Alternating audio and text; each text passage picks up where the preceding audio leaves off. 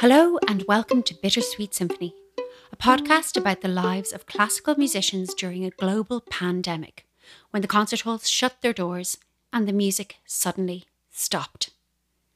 I'm Cliodhna Ryan, a violinist and member of the Irish Chamber Orchestra, as well as a freelancer. And today I'm talking to Hannah Miller. Raised on her family farm in Fuddletown, County Wexford, Hannah's incredible ability and talent at French horn saw her travel all the way to Finland to the Sibelius Academy. And in March 2020, she was in New York City at Juilliard when the pandemic hit. Her bitter memory is of an incredible work opportunity derailed by COVID, while her sweet one is of rebuilding her great grandmother's chicken coop on the family farm. Her bittersweet memory is a graduation ceremony that was meant to be in Juilliard in New York, but actually happened online at home in Wexford, where her whole family were able to attend. This, of course, wouldn't have been an option in pre pandemic times. This is Hannah Miller.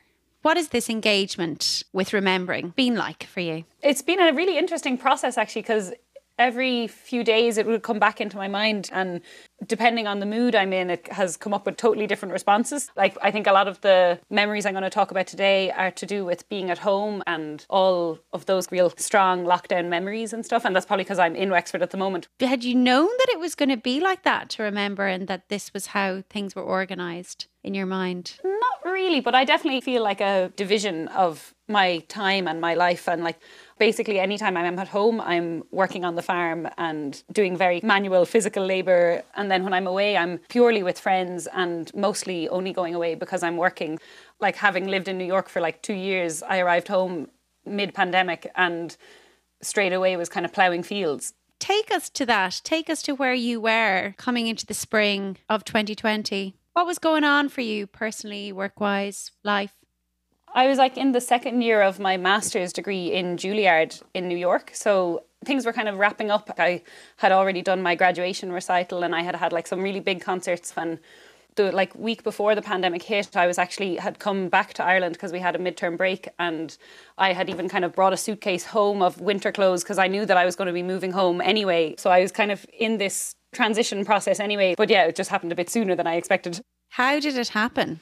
I was just literally at, at home and it was maybe three days before I was supposed to fly back to New York and do the last term. And we got an email from the, the school over there saying nobody should come back to New York. It's a disaster. Like everyone stay where you are. So it was just really sudden kind of end of that whole era of my life. Had you built strong relationships and friendships? Yeah, I had a really, really lovely group of friends over there and who I'm still in touch with a good bit actually. In fact, like the lockdown might have created a stronger bond between us because in those months when we should have still been all together in New York, we were doing a lot of Zoom calls and like now I think we're still probably in touch because of lockdown in a way. What happened to them? Where did they go? I think a lot of them like escaped and went to their family homes, but not everyone could do that either and New York was such a scary place to be during the pandemic. So, so yeah, everyone had a very different experience.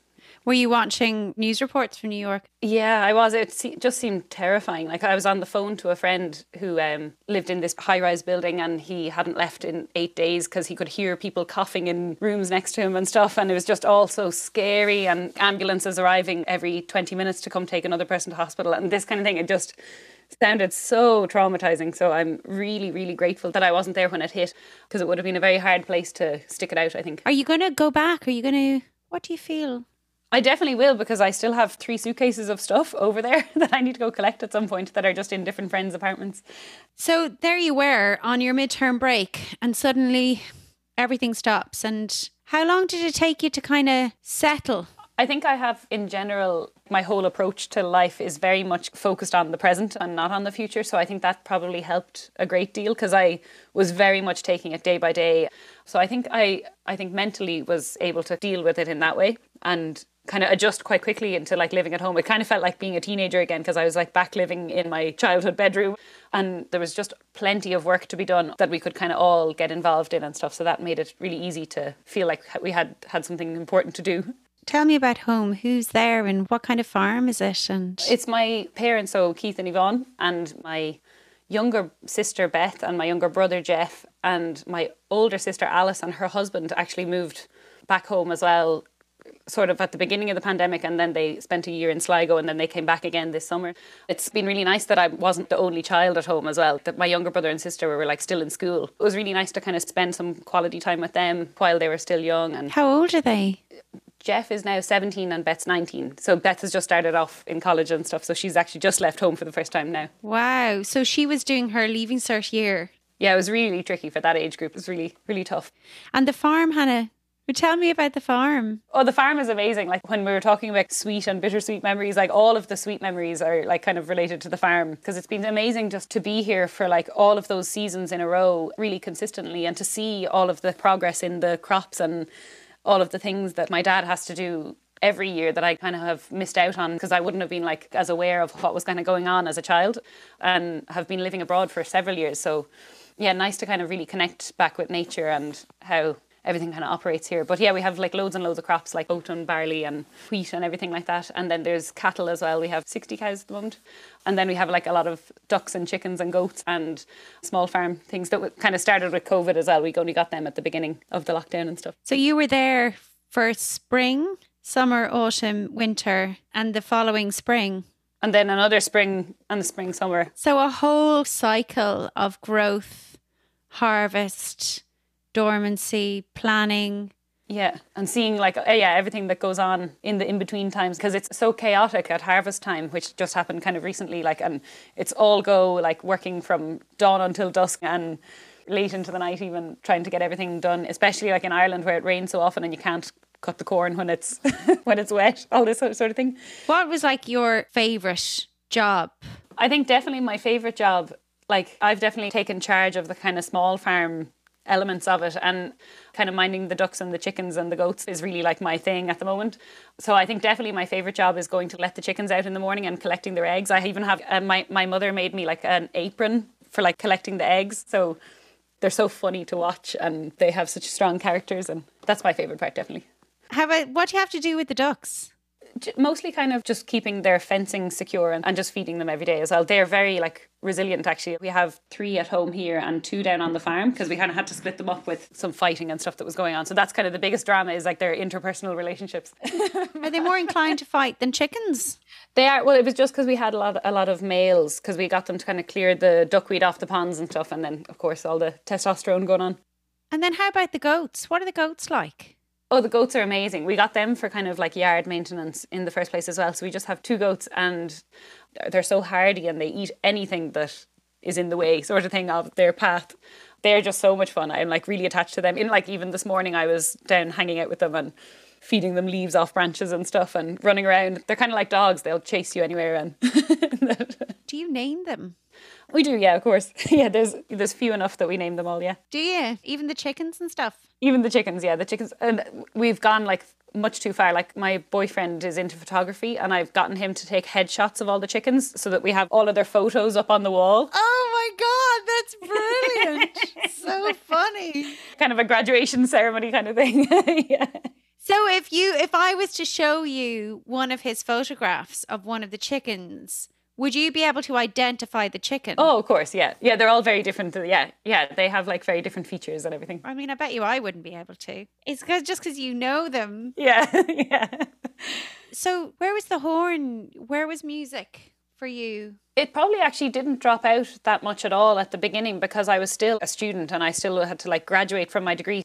And my teacher was was very enthusiastic to keep us all in check and everything. So we had weekly classes with everyone and we'd all have to play to each other or like record things and send it to everyone to listen to. So there was still very much that pressure to keep it up, which was brilliant because I could have fallen off this cliff of what to do and what's the point. But she really kept that kind of motivation there to keep going and that kept me practicing at least at least and then I set up that protocol because with the horn like if you lose the muscles it just is so hard to come back to it and the maintenance was really important for me so that just made me like at least sit down and play and then I'd have a ongoing relationship with the horn still So you felt like you wanted to have that and it was important for you. yeah and it was really difficult of course to be practicing with no motivation of anything that's to come down the line and stuff and I did a lot of playing like my grandmother lives two kilometers down the road and my whole life we've played a lot together because she'd always like, accompany me in any of the things that I'm preparing Does she play piano? She plays piano, yeah. And we had a we had a funny setup during lockdown because of course I wasn't allowed in her house because it was all such a danger with COVID and everything. Cocooning. Yeah, she was completely cocooning, but her music room is up on the top floor of her house and has this big massive bay window. So she'd open the window and play the piano and I'd stand outside and play with her. So like we were doing all these Schubert songs and like just like small like pieces and stuff together, but like me standing in the field basically, like and her playing the piano out the window. Like so yeah, that was nice to like prepare things to play with her even. Tell me about some of your I mean, maybe you've selected one bitter memory. I'm not sure if you have or not. Yeah, I was actually when I was talking about my whole personality mindset of like living kind of day by day, I like also would have this very optimistic outlook on life and to think of bitter memories was really difficult. But of course, the crash of the music industry was just so difficult to kind of comprehend. And the kind of moment that I had actually chosen as my bitter memory was I was actually offered a, a job in Paris in a wind quintet in the middle of the pandemic. I was supposed to go over for like October until December in 2020 and I went over there and like moved to Paris. So it was really exciting to have that kind of opportunity in the middle of no work for kind of anyone and stuff. So I was really like delighted to have that chance. And I was supposed to be there for two months at that point, and after three weeks of rehearsals, everything just closed down in France. There was a big like surge again of COVID problems and spent like loads of time preparing to go there, learning loads of repertoire, and then it all fell to pieces and we didn't kind of even get to perform properly. So then I went over again in January and I was supposed to stay there from January until July. And I was there in January and February and I think it was towards the end of Feb the whole thing fell to pieces again and uh, like everything was cancelled. So it was just such a shame and it could have been such a wonderful opportunity to like be in a professional wind quintet and then it just was scuppered by COVID completely, like both times. Even like all of that time that I did spend in Paris, the whole time I was there, there was like a 6 p.m. curfew. So there was no kind of social element at all. And, and Paris is such a beautiful city, and I like hardly got to kind of do anything because everything was closed. Like, and it was purely because of COVID as well, because in any other circumstances, it would have had a brilliant time there. And like, I could imagine like how it could have been if COVID hadn't been an issue. Hannah, Paris is waiting for you. Yeah. Hopefully, I'll get to go back anyway. But were you able to see your boyfriend much? I was eventually like once they kind of lifted the restrictions on the five kilometer radius, we managed to get to see each other. But that was really weird having like been together in like a long distance relationship, but we still couldn't see each other. Like that. Was there fear around being close? Because you were in your family home with your parents. Yeah, and he was as well. He went back to his parents and stuff. So I think we both kind of like knuckled down into kind of family mode and stuff. And I think everyone in, in Ireland was probably in that kind of preservation state. Yeah. You had to just do anything to keep everyone around you safe. So we, we were fine with that. Yeah. And your sweet, do you have a specific sweet memory, Hannah? Because there's been a lot of sweetness for you.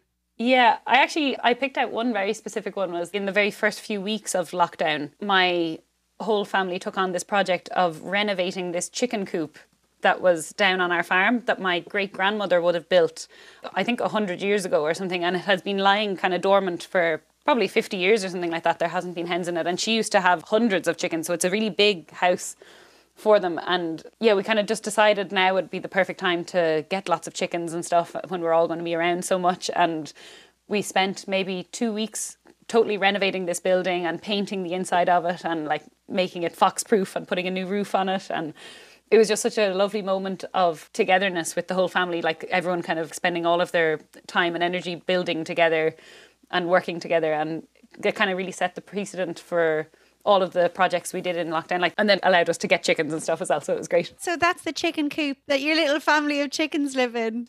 Yeah, and it's really like everlasting sweet memory because I like visited every day and stuff. And I can imagine your great grandmother doing the same thing. Exactly, yeah. It's really nice to imagine that it's been there for such a long time and had a bit of dormancy, but now it's into its like full life again. So yeah, that's been really lovely. That's so gorgeous. How long did it take? To build. Yeah. I think it probably took two weeks because like we didn't have to do anything major structurally. Have you learned a lot of skills like that? Yeah, absolutely. Like just any day I spend in the company of my father, like he's just such a an engineer or something like he is just able to do so much with his hands and everything that he you'd learn so much from just shadowing him every day sort of thing. Yeah, we like built a wall with sand and lime mortar and all of this kind of stuff. So there's been like lots of industrious work going on here. and things like lime, just really old natural building skills. Yeah. You're going to have to send me a picture of the chicken coop. I will. yeah. It has to. I have to see the chicken coop. Any other sweet memories that you want to share, Hannah? I think actually a really sweet moment was I had organised a festival in this summer at my like family home and here at the farm sort of thing. It was kind of an attempt to create a platform for like live music to happen again because it's like we have this big massive outdoor space and it was like possible to do with COVID measures and stuff in place. So it was really nice just to provide a space for people to perform because it has been such a long time since people had been able to play for like live audiences and stuff. And was, that was a really sweet moment to have been able to create that opportunity and like set that up and let it all happen and stuff. So I, yeah, I really enjoyed that as well. And it was something that was a family thing that you shared. Yeah, it was like pretty much like I, anyone I was chatting to who expressed an interest in playing was invited to play, like sort of thing. It was very much just kind of like word of mouth. Ended up with a really kind of a really nice mix of different kind of performances and stuff. So, yeah, that was a really sweet, sweet moment. Yeah, and to be able to have it on on your land and your and to offer that and create that. I wonder how is it thinking of bittersweet memories or a memory?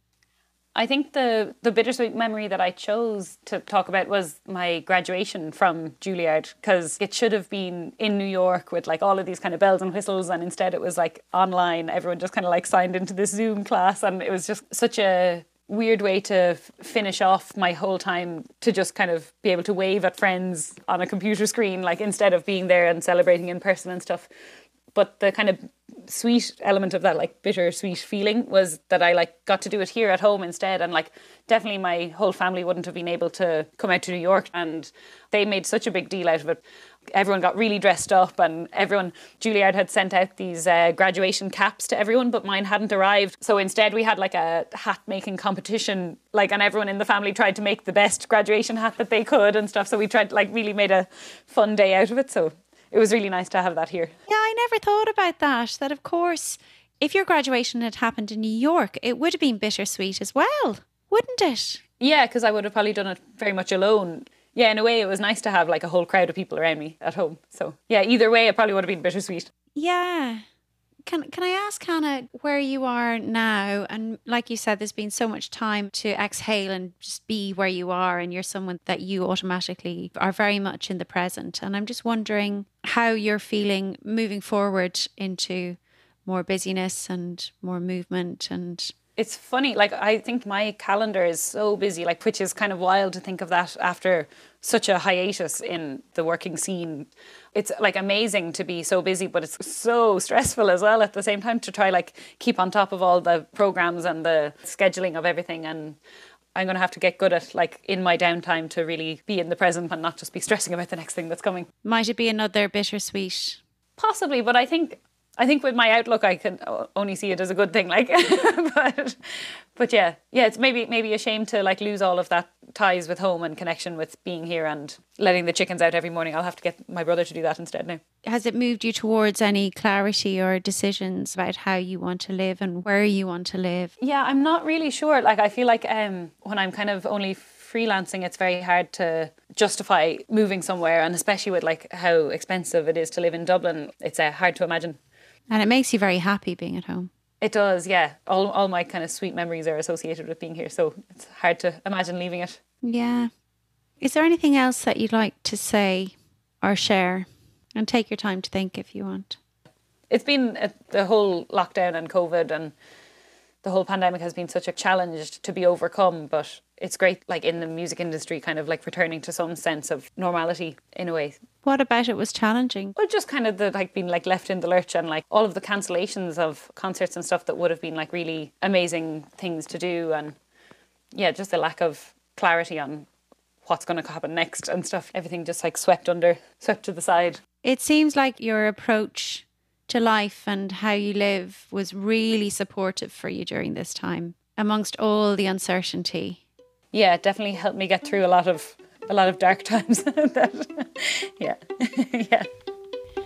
Thanks to Hannah for sharing her thoughts, her memories, her experiences. I really loved hearing about her time on the farm, about going through a whole life cycle and connecting with her grandmother through music and her great grandmother through the rebuilding of the chicken coop. Thanks also to you for listening to Bittersweet Symphony podcast, for sharing it, and for supporting it. You can follow along on Instagram at ryan.cleana, on Twitter at Cleana Violin, and on Facebook at Bittersweet Symphony Podcast. Thank you so much, and until next time.